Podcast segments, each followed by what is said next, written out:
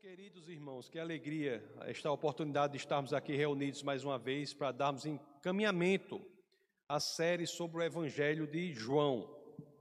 E o tema do nosso bate-papo de hoje, o tema da mensagem de hoje é a como preencher o vazio da alma. É porque uma coisa é certa, nós nós nunca podemos perder de vista a dimensão prática da fé em Cristo. Nunca podemos perder de vista, nunca podemos nos esquecer da dimensão prática da fé. A fé naquele que age no mundo, a fé naquele que supre as necessidades mais profundas de nossa alma. Pois é, meus amados, eu me lembro aqui daquele pastor é, lá na Alemanha, durante a época do nazismo, o pastor Martin Niemöller, é conhecido, né, que ele, porque ele se opôs ao nazismo na época de Hitler, tanto que ele foi preso por quase oito anos, sete anos e meio, quase oito anos ele esteve preso. Mas era um homem de coragem, um homem de convicções. Ele não foi silenciado nem pelo nazismo. E em uma de suas entrevistas, ele disse assim: abre aspas, eu registrei esse, esse parágrafo de algo que ele falou. Ele disse assim: o cristianismo não é uma ética, nem é um sistema dogmático, mas uma coisa viva. Não se pode lidar com Deus apenas na solidão ou no afastamento, mas também nas lutas da vida. Então, a vida ela traz lutas, né? ela traz batalhas, ela traz desafios. E é aqui que temos que encontrar essa dimensão prática da nossa fé. Nós temos que saber que no meio dessa turbulência nós não estamos sós. No vazio do nosso ser, nós temos que saber que há sim um alimento disponível para a nossa alma. Nós temos que saber isso. Pois é, queridos irmãos, nós vimos no falando de alimento da alma, nós vimos no culto passado uma afirmação de Jesus Cristo sobre ele mesmo.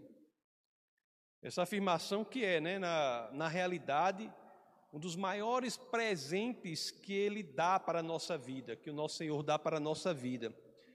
Nós vimos lá esse verso, mas eu querer reabrir aqui com vocês, então eu peço a vocês que, que abram as escrituras aí, se assim quiserem, claro, em João, no capítulo 6, no verso 35, que foi o último verso do texto base do domingo passado, mas eu quero começar hoje com ele também. Então, em João 35, as escrituras dizem assim: Então Jesus declarou: Eu sou o pão da vida.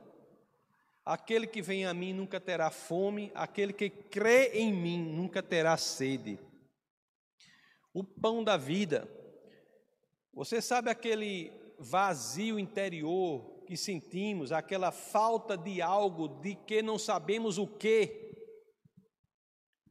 Aquela tristeza que, sim, ela se intensifica nas dificuldades, mas também se intensifica quando tudo no natural parece estar perfeito aquela situação que a gente sem Deus, né, a gente sente de fome de algo que não existe no mundo. Sentimos fome de algo que não existe no mundo. Ou como diria o C.S. Lewis, ele diria assim: sabe aquele desejo da alma que nada neste mundo pode satisfazer? Um desejo da alma que não há nada no mundo que possa satisfazer.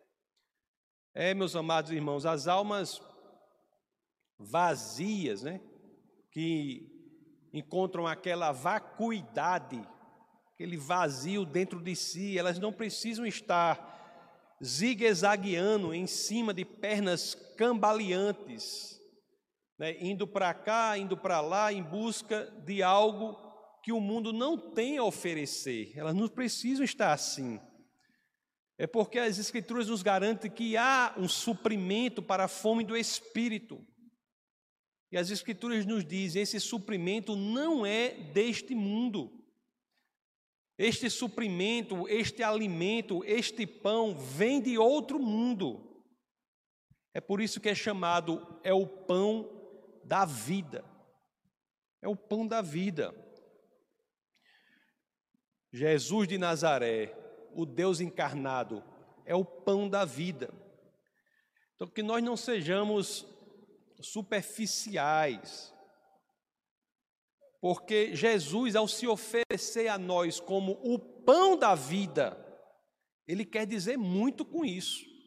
Às vezes nós lemos as Escrituras e não paramos né, para nos determos aos pequenos detalhes, nos aprofundarmos nas coisas. Não deixamos que as palavras falem completamente conosco, nós passamos por ela desapercebidamente, sem cuidado. Não sejamos superficiais, o pão da vida nos diz muito. Tem um escritor que é conhecido pregador lá na Inglaterra no século XIX, que é é John Charles Ryle, é conhecido como J.C. Ryle. Ele escreveu certas vezes, certa vez ele escreveu sobre as características, né, do pão. A gente vê o pão da vida. Você já pensou a característica do pão? O que é isso? O que é Jesus dizer? Eu sou o pão da vida. É interessante que Ryle já lá escreve sobre características do pão e a gente pensando sobre as características do pão, a gente pode entender de forma mais aprofundada o que Jesus quis dizer quando se oferece a nós como o pão da vida. Primeira característica do pão qual é?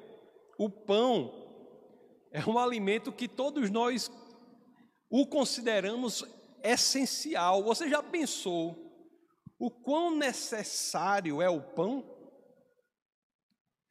Não precisa pensar muito, você Pense nos alimentos que você mais consome. Você concorda comigo que o mais difícil de ficar sem é o pão? O mais difícil do alimento que a gente consome de ficar sem ele é o pão. Mesmo para nós, né, sertanejos, o pão chega a ser mais essencial do que a rapadura. Mais essencial do que a rapadura. Jesus é o pão da vida. Nós, nós não conseguimos ficar sem pão, assim como não conseguimos ficar sem Cristo. Impressionante, né? Ele não disse, eu sou a rapadura da vida.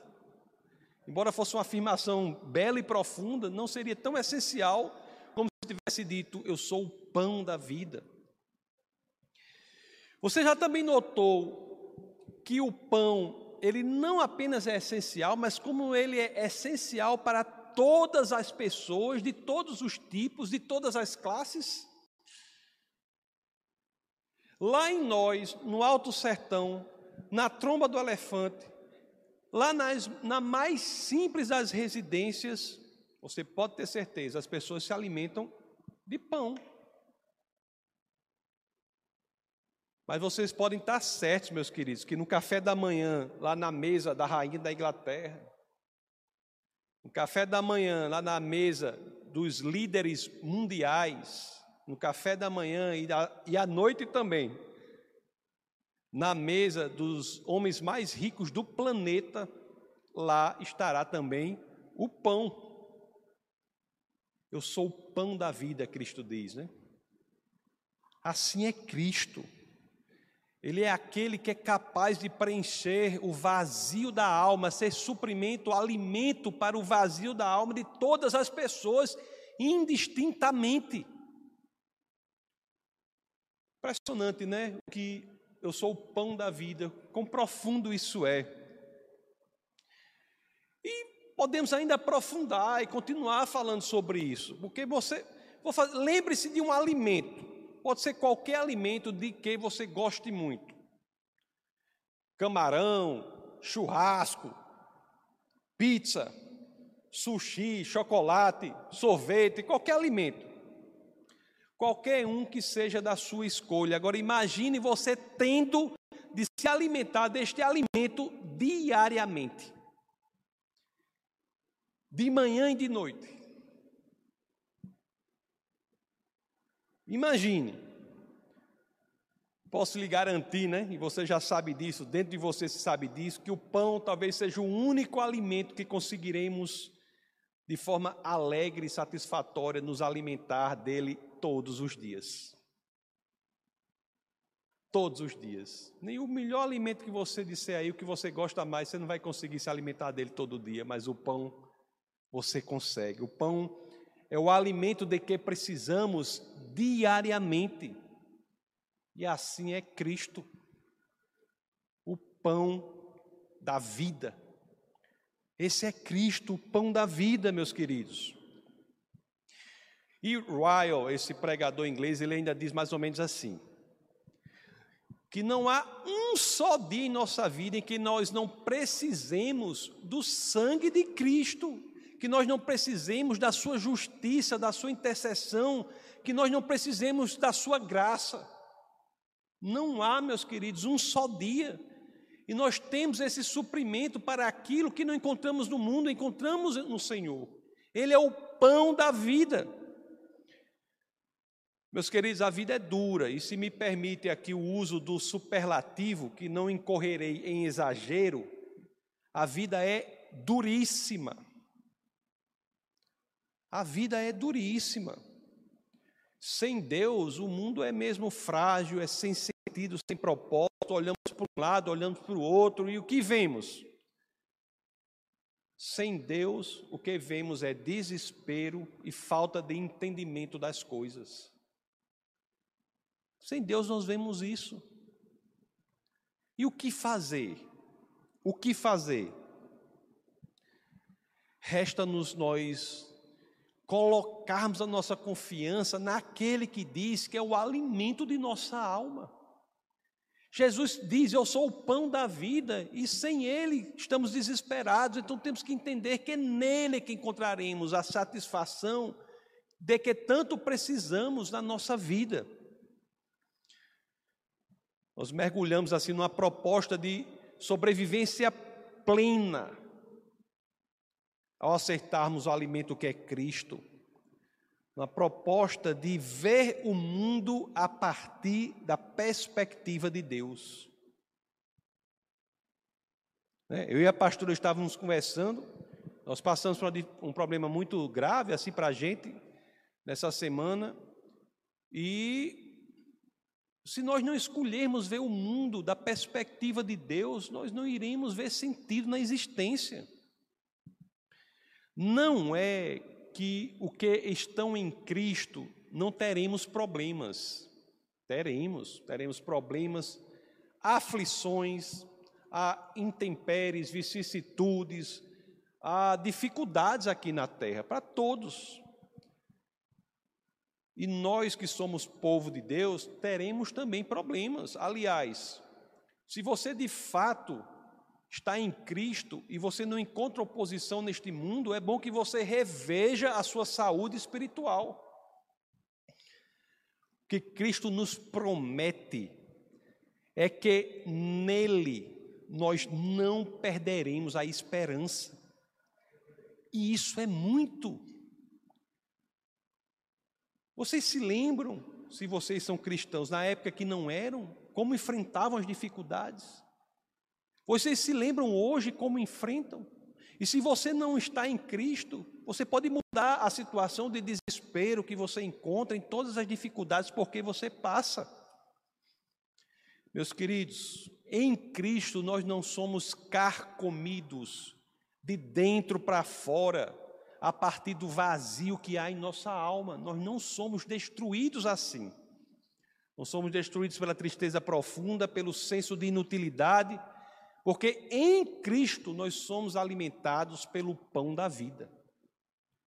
Isso é, uma, isso é um presente maravilhoso para nós. Nós temos que ter a convicção e a consciência do que está disponível para nós. Meus queridos, esse pão ele nos dá a certeza de que tudo aquilo por que passamos aqui na terra é passageiro, não dura para sempre. Mas há algo que é preciso fazer para que des...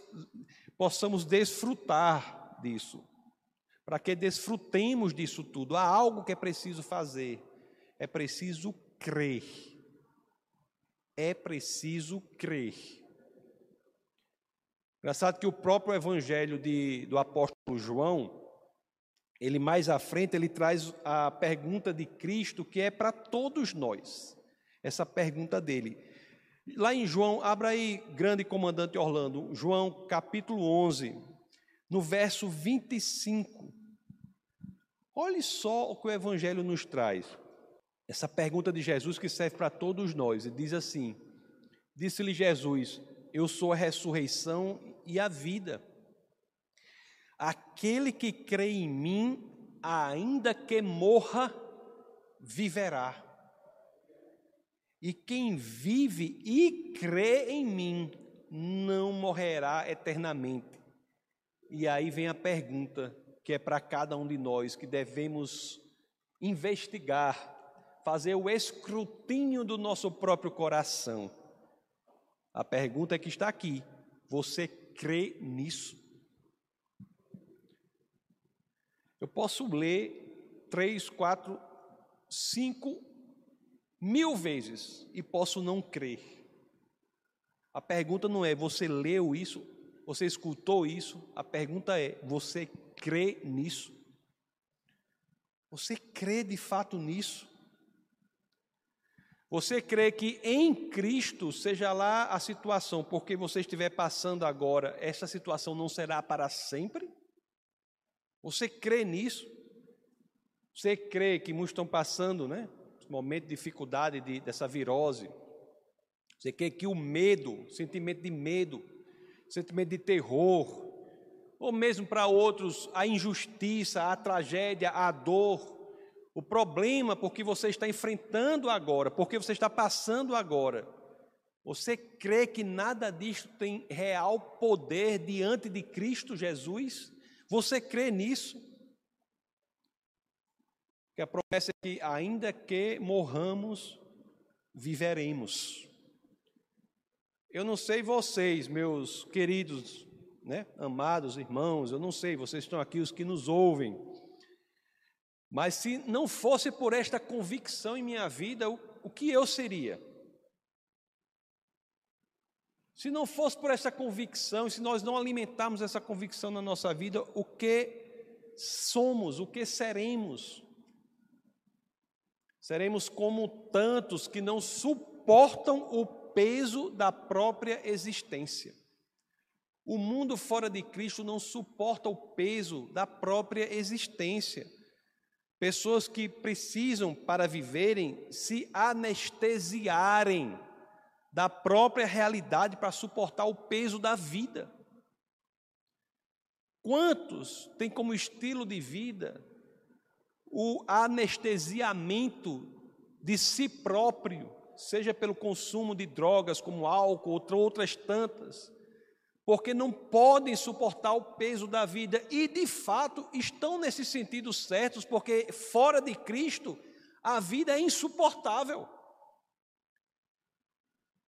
É, como diria o filósofo Schopenhauer, um mundo sem Deus é mais ou menos assim: cinco dias de sofrimento e dois de tédio.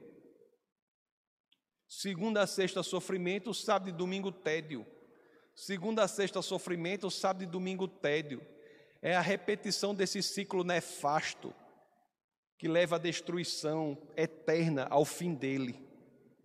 Sem Cristo é isso, mas em Cristo não. Em Cristo nós temos impregnado em nossa alma uma certeza revolucionária, uma certeza transformadora, uma certeza radical, a certeza de que sejam quais forem as lágrimas dos nossos olhos, temos um Deus que no tempo certo as enxugará. Não é que nós não tenhamos lágrimas, meus amados. Nas Escrituras há inclusive três situações que, ou registros de situações em que o próprio Jesus chora. Três. Todas as vezes em razão de consequências, né? do que o pecado fez com o mundo. Esse mundo aí que vemos não foi da forma que Deus criou. Mas Deus, ele veio para nos resgatar. E ele nos garante que um dia viveremos em novos céus e nova terra. Viveremos em uma recriação. Neste tempo agora que passamos aqui, em Cristo encontramos o que? Esperança. É muito isso. Em Cristo encontramos esperança. A esperança cuja materialização Deus deu ao evangelista João em visões. João viu a materialização da, esper, da esperança que temos hoje lá no céu. A João foi dado em visões esta esperança que temos hoje materializada. Lá, quando ele escreveu, não nos evangelhos, mas no livro das revelações, em Apocalipse. Abra aí, senhor Orlando, Apocalipse no capítulo 7. Vamos ler dos versos 13 ao 17, em que as Escrituras dizem assim: Então um dos anciãos me perguntou: Quem são estes que estão vestidos de branco e de onde vieram? Respondi: Senhor, tu o sabes. E ele disse: Estes são os que vieram da grande tribulação e lavaram as suas vestes e as alvejaram no sangue do Cordeiro. Só lembrando o quão impressionante é essa figura visual de algo ficar alvejado no rubro do sangue do Cordeiro.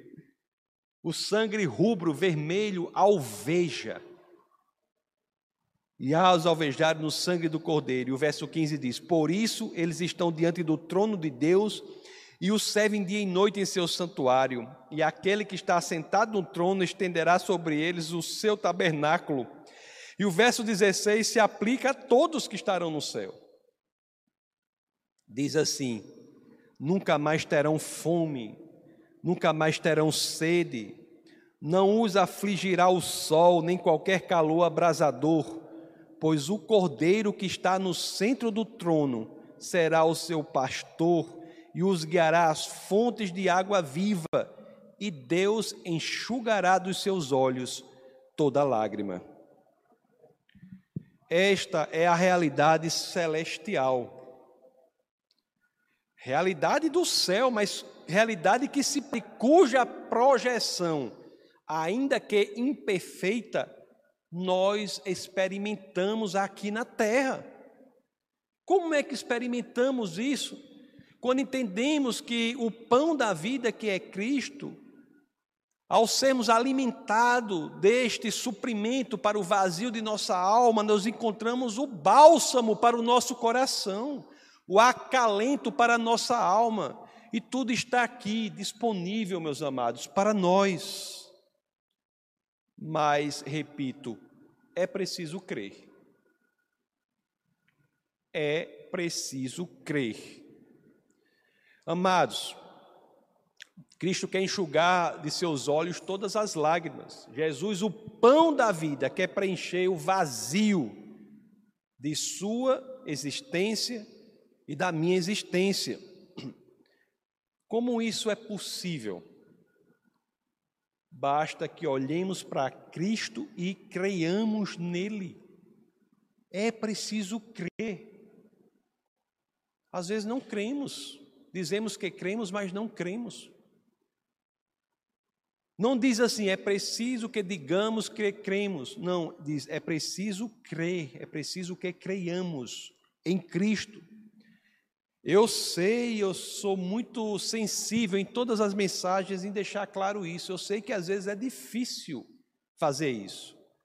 Este mundo é cruel, este mundo é injusto, mas é preciso força para que vençamos a batalha da fé.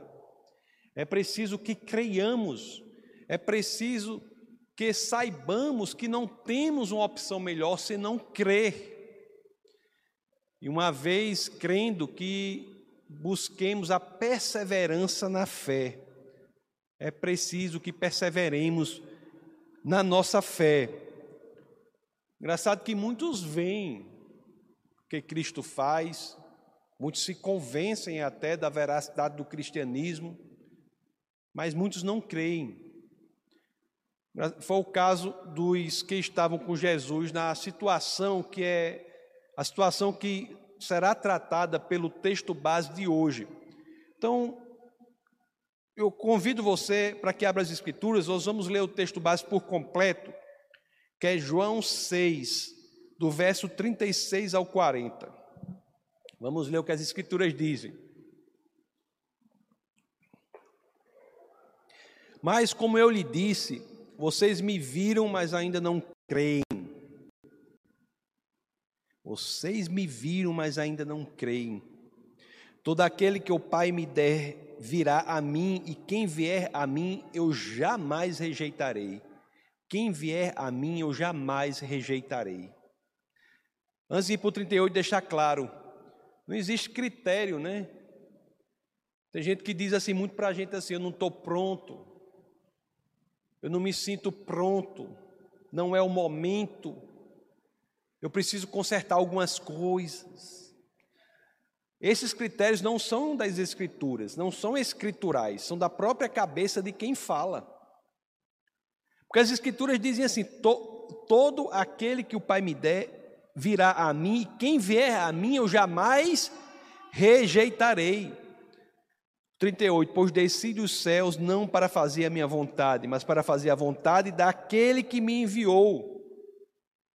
E qual é a vontade? Vamos ver o 39. E esta é a vontade daquele que me enviou, que eu não perca nenhum dos que ele me deu, mas os ressuscite no último dia. E o 40 explica quais são aqueles que são dados ao Pai. Porque a vontade do meu Pai é que todo aquele que olhar para o Filho e nele crer, tem a vida eterna, e eu o ressuscitarei no último dia. Os critérios estão aqui. Olhar para o Filho e nele crer. Critérios que foram atingidos, né, pelo ladrão na cruz. Não foi isso que o ladrão fez?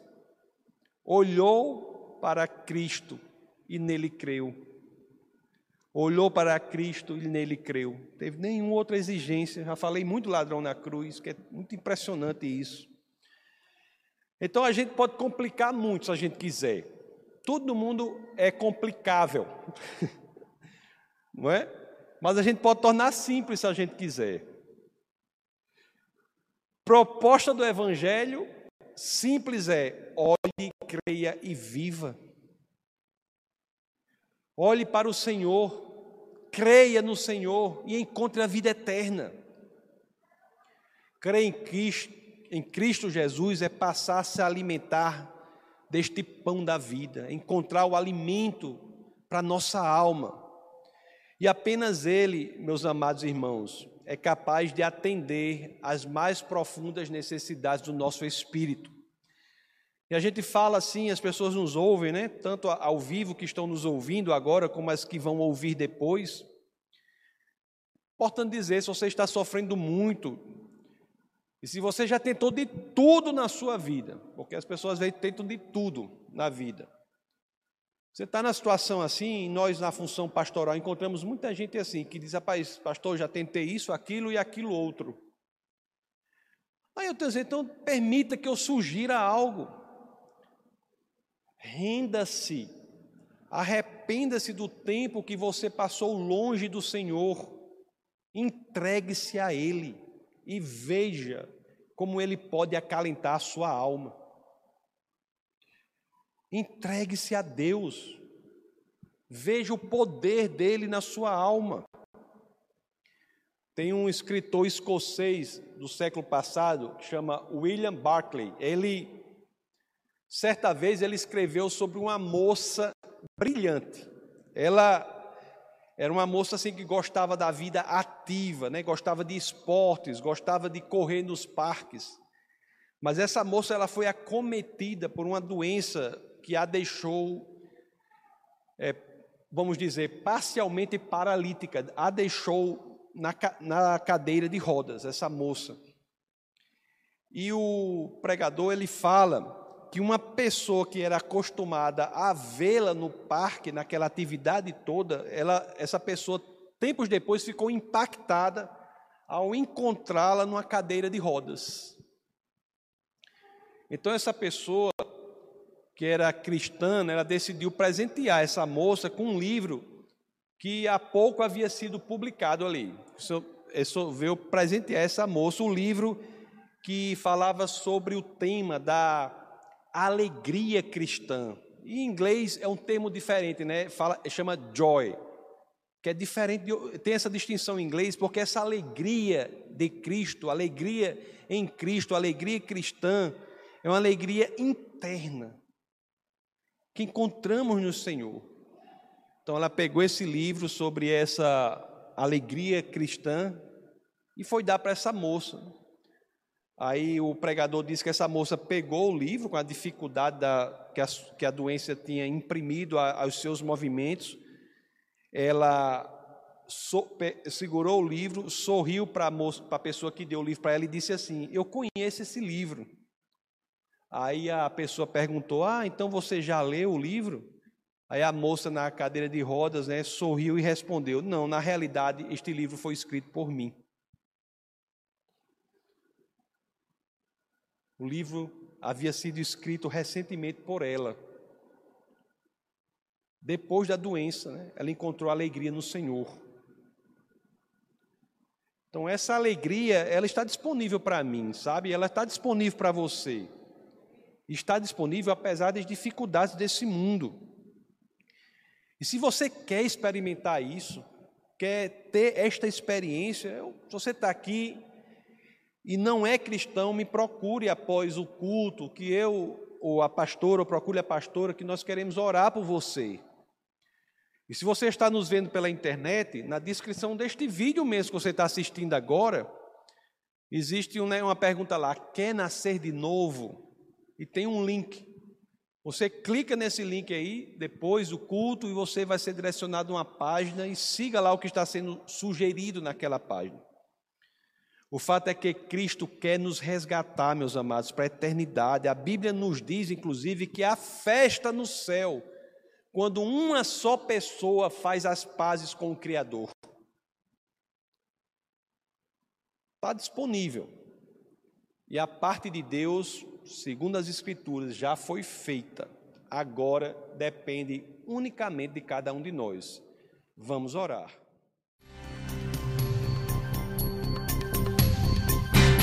Essa foi uma produção do Ministério Internacional Defesa da Fé, um ministério comprometido em amar as pessoas, abraçar a verdade e glorificar a Deus.